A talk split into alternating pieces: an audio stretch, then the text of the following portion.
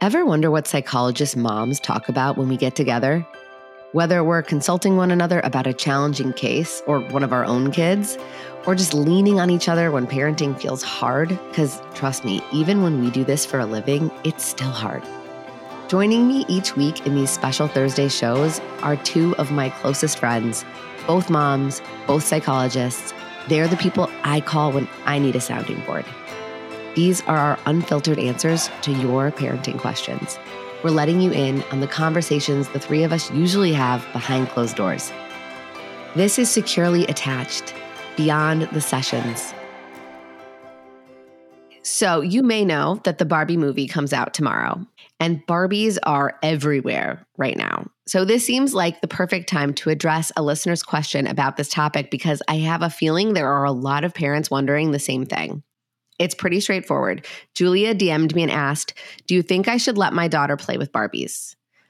Oh, I'm so excited to get into this one. I think my thoughts might surprise you, and I'm curious to hear what you guys have to say too. But so before we dive in, just a reminder if you are listening on Apple Podcasts right now, if you could go ahead and scroll to the bottom of the podcast page and rate and review Securely Attached, that would be such a huge help. Or rate the podcast wherever you stream it. Your support is how we get the word out and allows us to keep helping us guide more parents just like you. So, okay, Emily, your daughter's a little bit older now, but did you have Barbies in your house? Do you have Barbies in your house? We we don't have Barbies in our house. We actually just don't have a lot of dolls in our house. But mm. we're you know we're coming from a boy mom uh, household. So that's actually an interesting uh, question. Is like how much does this come from the outside or the inside? You know, of these of these yeah. families, right? Um, we don't, but you know, I actually you might be surprised that I'm not like fundamentally against Barbie. You know, I think that you know, I think the concern that pops up for a lot of us or for me and in, in, in, my sort of background in Barbie is an unrealistic view of women, right? Or an mm-hmm. unrealistic view of body image. And I think it's a conversation starter. You know, I think it's like there's nothing wrong with having a conversation about differences in body types at a very early early age. And I think that that can happen in the context of the toys your kids have. So I, I'm not like a ixnay on all things that, you know, potentially might be evoking difficult conversations. Hmm. Yeah. I mean, for me, I will say, like, I went into it. First of all, I have also my my oldest is a boy, and so I had this mindset originally. I was like, oh, my daughter, she's gonna play with, with the toys we have. There's really no gender in toys, and I'm just gonna let like the toys we have fly. And my my daughter, you guys know my daughter, she is very very certain of what she likes. And which is interesting to your point emily of like where is it coming from right? Yeah. I sort of had the plan of being like well she just can play with the trucks and she can play with the blocks. And most of the toys i got were very intentionally open-ended anyway. So mm-hmm. like whatever she'll be fine. And at like 2 years old she said to me like in her she goes where are my jewelries where are my princess dresses and I was like, what? Have you need those right now? Okay. All right. It was coming solely from her. And and she's also, I mean, that was in COVID. So it's not like she's getting it from like peers either. She just, yeah. it was, and if you know her, that is who she is. Like she is an she is a princess on the inside and like everything about what she wants in the world is like and it's it was really interesting to me actually to see how truly organic that development was and surprising, frankly. Um, but so she really wants and has asked, been asking for Barbies for forever. And I originally was like, oh, I don't want to do this. I'm like worried. I've heard all these studies that suggest that kids who play with Barbies have, like you said, like distorted perceptions of what bodies should look like. And, you know, and I'm curious if you like, you know, uh, Rebecca, I'm very curious too what your thoughts are on this. But I mean, first it was like, it was like the slow creep, right? First, her babysitter bought her one, and I was like, eh, what am I gonna do? I'm not gonna like make her give it give it away. like, I'm not taking this doll away from my child. And she loved it, and she played with it a lot, right? Following their interests leads to longer play. And then she's, you know, getting Barbies here and there as presents. And eventually uh, she's just like, well, I'm really wanting this ice skater one. Can I get it? And I was like, yeah. And I have no, I'm like, she's so happy. It, like you said, Emily, it's like a conversation starter. It allows us to talk about things when it makes sense to, not like forcing her to talk about body image stuff because she's playing with Barbies. But it, when it comes up, it makes sense. What do you think, Rebecca? I have a few thoughts. First of all, didn't they come up with like a line of Barbies a few years ago mm-hmm. um, that was theoretically more realistic? Because yeah. I remember being quote, I was on like some TV clip about that, and oh, really? I can only imagine that they um, didn't do that well because well, I, I haven't heard anything about them since. I think what happened is that um, American Girl does it very well right? And they really embrace differences and they, you know, so like as a parent, we didn't do a lot of this doll stuff, but when my daughter was sort of like a little interested in in babies and stuff, we were more interested in American Girl because they have, you know, physically disabled dolls. They have different like the whole different you can get a doll that represents you, right? And with like no big deal. It's part of their whole system. And so I think Barbie probably didn't do it as well because it's not as well known, but I think they probably were trying to get to that same representation matters place, which I. But if you do, like, as someone who's currently purchasing Barbies, because this is what my child is demanding of me, mm-hmm. um, I have been surprised and actually pleasantly surprised. Like, if you go down the toy aisle, and you look at the Barbies, one, I remember getting a Barbie and like open, like, you know, they come with like 50 million pieces of like plastic stuffed. They're like so hard to unpackage. So Mattel, if you're listening, like please make it easier to get these Barbies out because it's annoying. But um, I was like surprised, pleasantly surprised by the body shape of the Barbie that my daughter had gotten at CVS. Like it was thicker, like just more proportionate. It didn't have like skinny, skinny, skinny arms. It wasn't like a plus size Barbie either. It was just a regular mermaid Barbie, I, I think. think. And like Yeah, I think they changed I think they changed them. I think that they have. And I think they've like to your point, Emily, the diversity piece and the different abilities, like, yes, they have like I think they've done a good job of representation, obviously, both from a cultural standpoint, but also like, I mean, I guess when we were kids, Barbie had every job. And it wasn't just like No, but do you remember Math is Hard Bar- Barbie?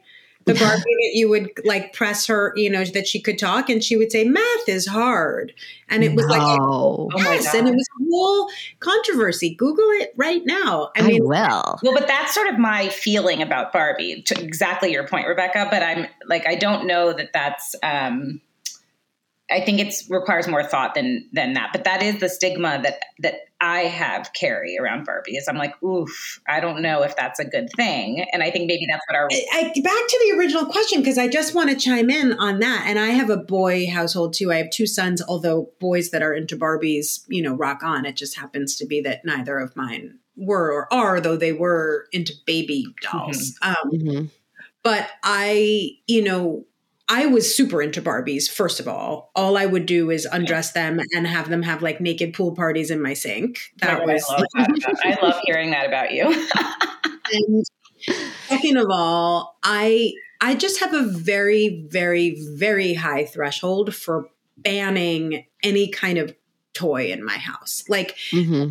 I mean, I just, uh, you know, it comes up much more often. I don't know if we want to go there in this conversation, but around guns, let's say, you know, mm-hmm. and, and I think there's a way to be thoughtful about toys that we purchase and and why and how and again and start conversations and you know but I but I think the idea of saying we don't allow this in our home because we're trying to shape our kids' thoughts accordingly is a much more dangerous place to go than we follow our kids' interests and we have meaningful conversations about why and why why we do or why we don't buy a lot of a particular kind of toy or why other kids have some kind of toy that we don't. And if you just sort of ban it it's first of all not realistic because kids see them and then they just want to go to their friend's house that has all the Barbies. Like I just think it's a very short-sighted way of thinking that we have in all kinds of ways in this country of like if we don't pay attention to it, it goes away. You know, it's just not how these things work. And I think it for for talking to parents who are listening, I think I would just generally recommend a really cautious approach toward this idea of we absolutely don't allow X, Y, or Z in our house, with some obvious exceptions, of course. Um, you know, but but it's just not something that I think ever is effective or yields, as you said, Emily, originally, kind of open conversation and communication about really important issues. And yeah. I think, I guess, I, I guess maybe listeners are wondering, like, how do you put that into perspective? Like, how do you initiate a conversation, probably to make to, to weigh out some of these worries maybe we have about the body image stuff? Like, I think that's probably a big part of the question. And yeah. again, I think like being curious with your kids and having, you know, like just talking about things without judgment following their lead and sort of exploring why they like a toy. What is it about that toy? And sort of openly having those conversations is a way to just address that a little bit because I think it's always fascinating to hear why a kid is gravitate why a kid gravitates towards something and you might be it might be an unexpected thing. And it's interesting to follow that. But I also think it comes up in other. It's not just Barbie, right? I mean, and I and I'm frankly a little bit more didactic about it when my kids read, um, particularly my older one who's nine, comics. Mm-hmm. I'll say like, "Hey, what do you make of the fact that every time there's a female character, they're wearing tights and a bathing suit?"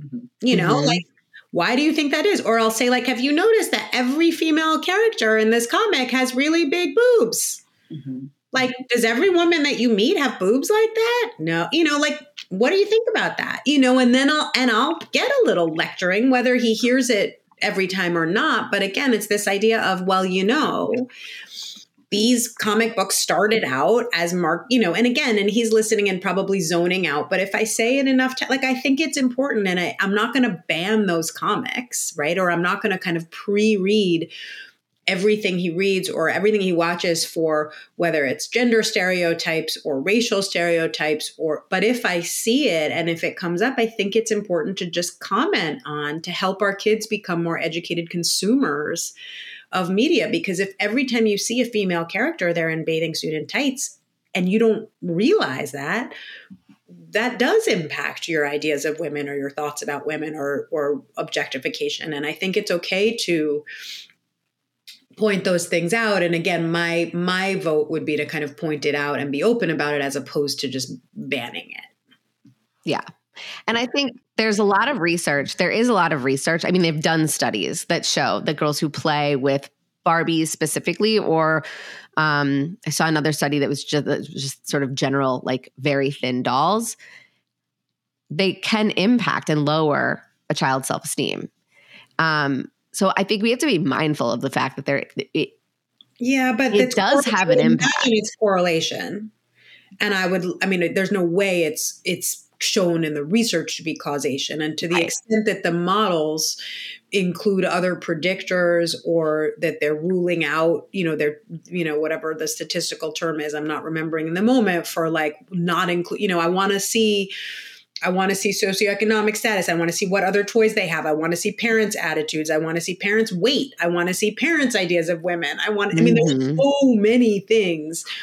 Yes. Potentially correlate with who's playing with Barbies or how much or how many hours does it matter? How many hours does it matter? What other toys? Like, there's just, if they've done those sorts of real elegant research studies, I'm not saying they haven't, but I want to mm-hmm see them because just saying that there's studies that correlate playing with Barbies and self esteem to me doesn't say anything useful.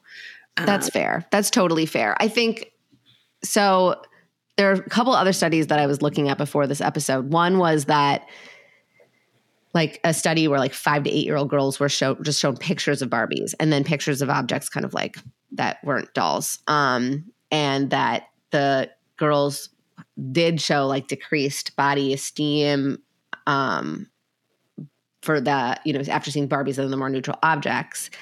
Again, like to your point though, which I think is an important one, is what is correlation? What is the difference between causation and correlation? Because people who are listening and are not necessarily trained in reading like research and are getting most of their research from like sort of blips from articles in the news, but not actually reading the research studies. Like, can you clarify the difference between correlation and causation for the people listening? Because I think it's a imp- very important distinction to your point.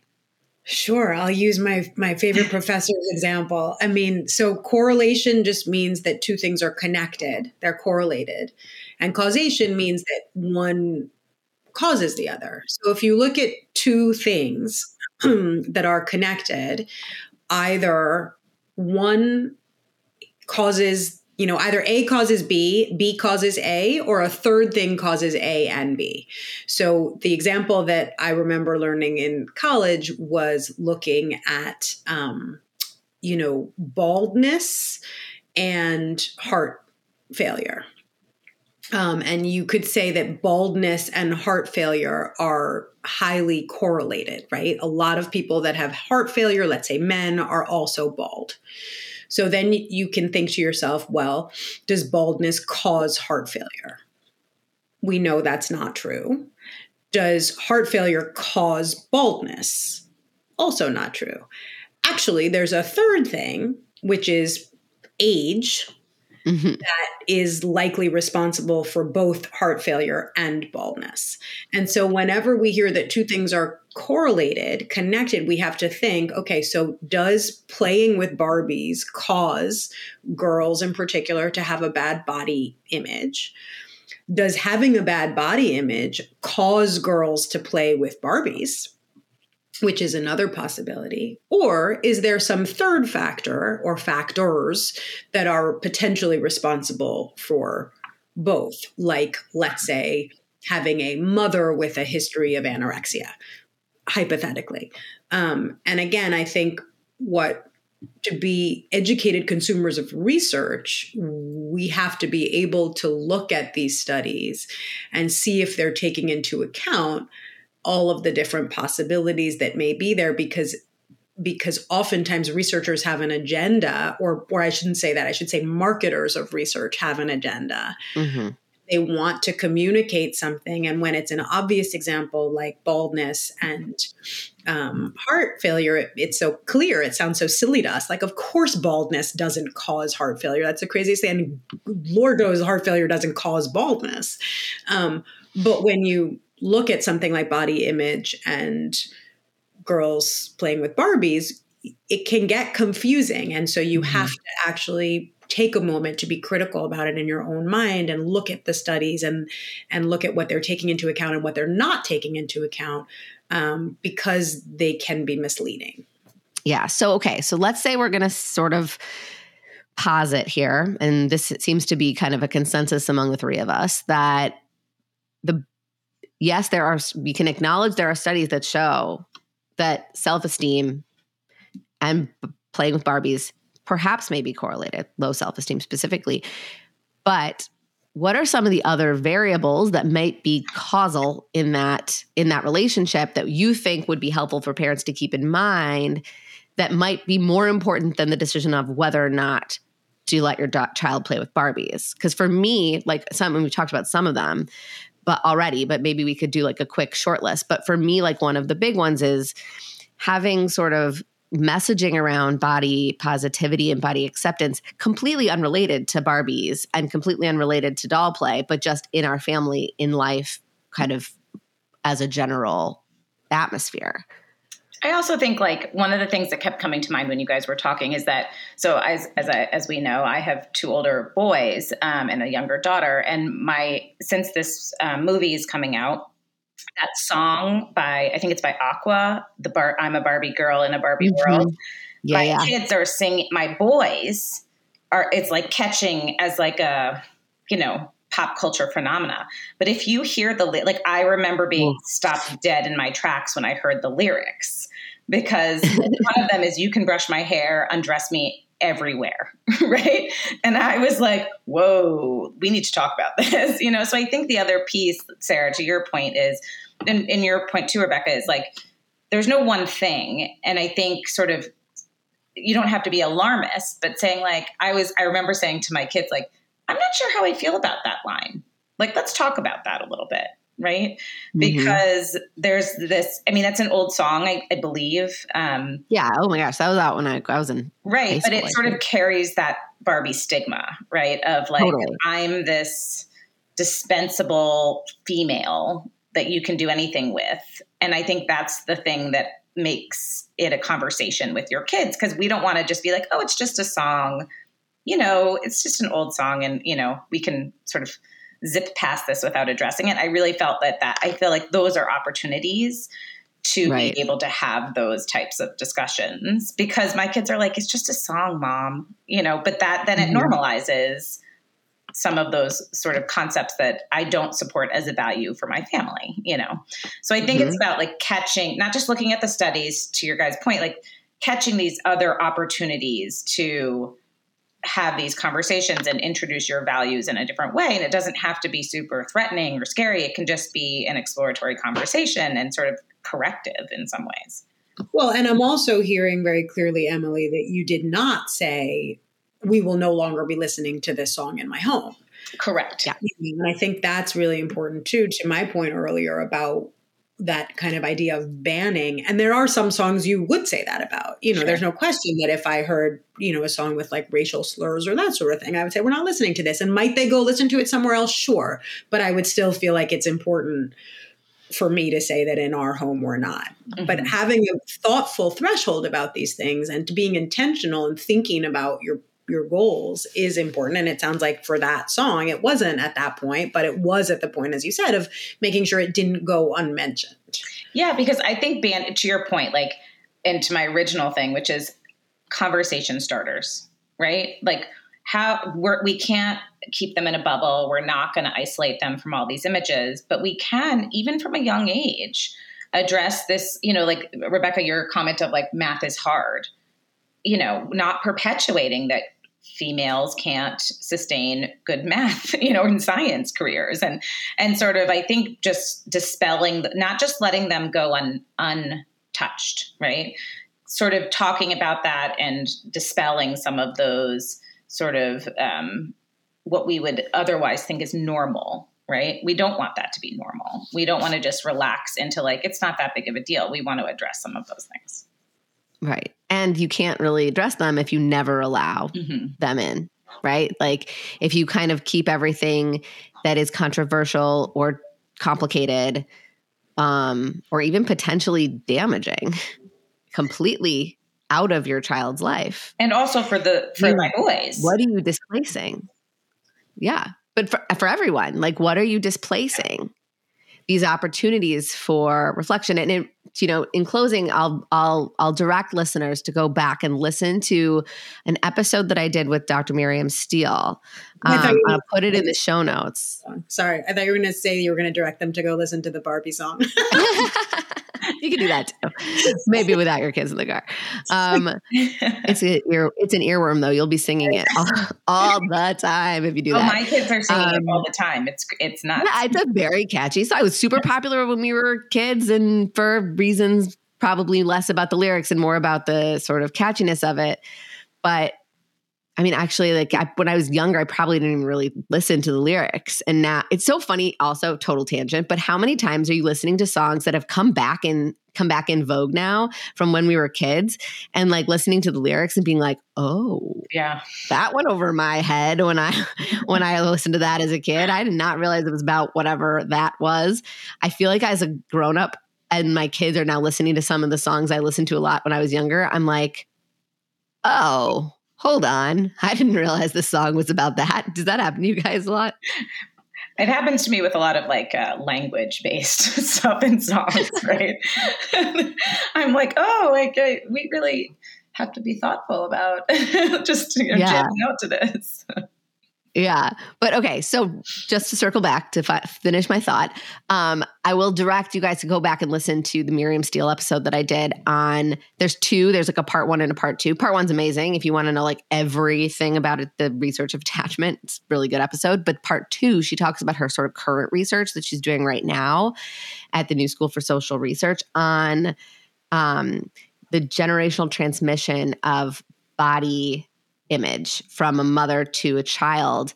And she looks at how the attachment system kind of I don't remember mediates or moderates that relationship.